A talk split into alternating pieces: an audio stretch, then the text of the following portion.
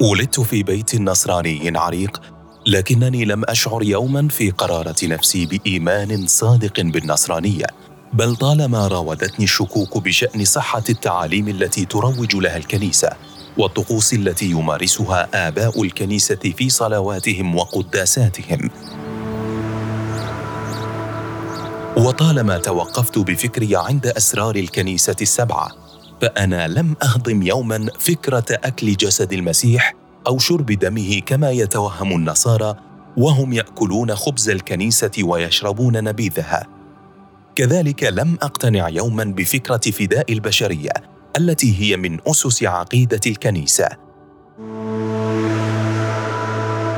اسمي الحاج اللورد هادلي الفاروق. اللورد هادلي الفاروق. اللورد هادلي هو اسمي قبل الإسلام فأنا سليل الأسرة المالكة في بريطانيا. وهذه قصتي أحكيها لكم في بودكاست أروان, بودكاست أروان من أصول, من أصول.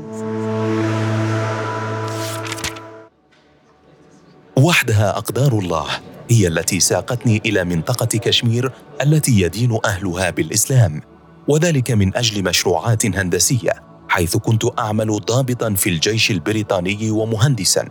وذلك في العقد الثاني من القرن الميلادي الماضي وهناك انبهرت بسلوك المسلمين وقد أهدى إلي أحد الأصدقاء نسخة من المصحف الشريف.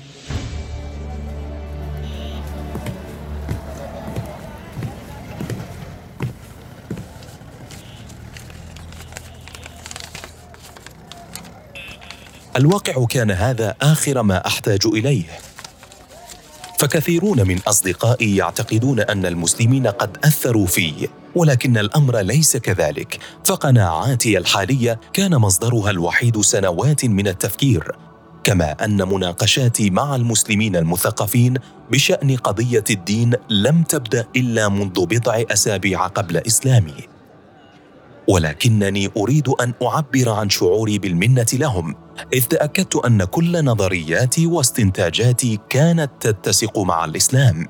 فالتحول إلى الإسلام طبقا للقرآن يأتي بإرادة اختيار حرة وعن طريق حكم عفوي لا عن طريق الجبر والإكراه. ولكنني ما زلت تماما على معتقدي منذ عشرين عاما وما نطقت به هو الذي جعلني أخسر شعورهم بأنني رجل رشيد.